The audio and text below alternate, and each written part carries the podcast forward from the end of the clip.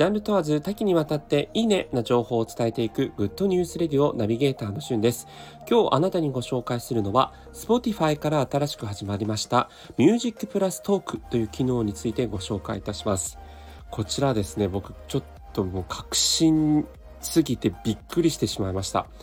えー、アンカーというアプリご存知でしょうか？Spotify が買収をしたポッドキャストの制作配信アプリなんですけれどもこちらでですねなんと、まあ、一言で言うとですねもうラジオ番組さながらのポッドキャスト、ネットラジオを配信することができるようになったんですね。ただ、あの、えー、誰でもというわけではなくて、Spotify の、えー、Spotify プレミアムという有料会員にならないと、ちょっと音楽を一緒に流すことはできないんですけども、これ今までね、このスタンド FM をはじめとして、ネットラジオやポッドキャストを配信するときに、まあ、正直自分の好きなメジャーアーティストの曲を流したいと思っても、著作権の関係でできませんでしたよね。ところがこのミュージックプラストークという機能を使うと堂々とですね、Spotify に登録されている曲を番組中に流すことができるんですね。まあ、例えば、えー、今こうやって私が喋っていて、それでは聴いてください。BTS のバターっていう風に曲紹介すると、その後にですね、BTS のバターが、まあ、Spotify に登録されている曲なので流れてくるんですよ。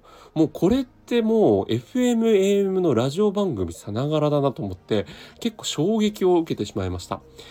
で、この実際これを聞くにはですね誰でもその Spotify のアプリダウンロードしてる方は聞けるんですけれども、えー、実際曲の部分は有料会員でないと30秒までしか聞けないというようなことがあるので、まあ、フルフルに聞くためには Spotify プレミアムのその有料会員にならなくてはいけないんですけれども、まあ、30秒だけ流れるだけなのでねそのエッセンスもあの誰でもこう分かるという部分があります。はい。ということでねもう皆さんこれ結構私 Apple Music 使ってた人間なんですけど いや Spotify プレミアムもちょっと登録しようかなっていうふうに思っていましてやっぱりねラジオ番組さながらのもの作れるってすごい憧れじゃないですか。今小泉京子さんと YOU さんの K-POP について語る番組とか YouTuber のケミオさんがこの Music プラストークのね機能を使ってる番組も配信されていますので、えー、どんな感じでこう番組ができるのかっていうのはぜひそのあたりを聞いていただければと思います。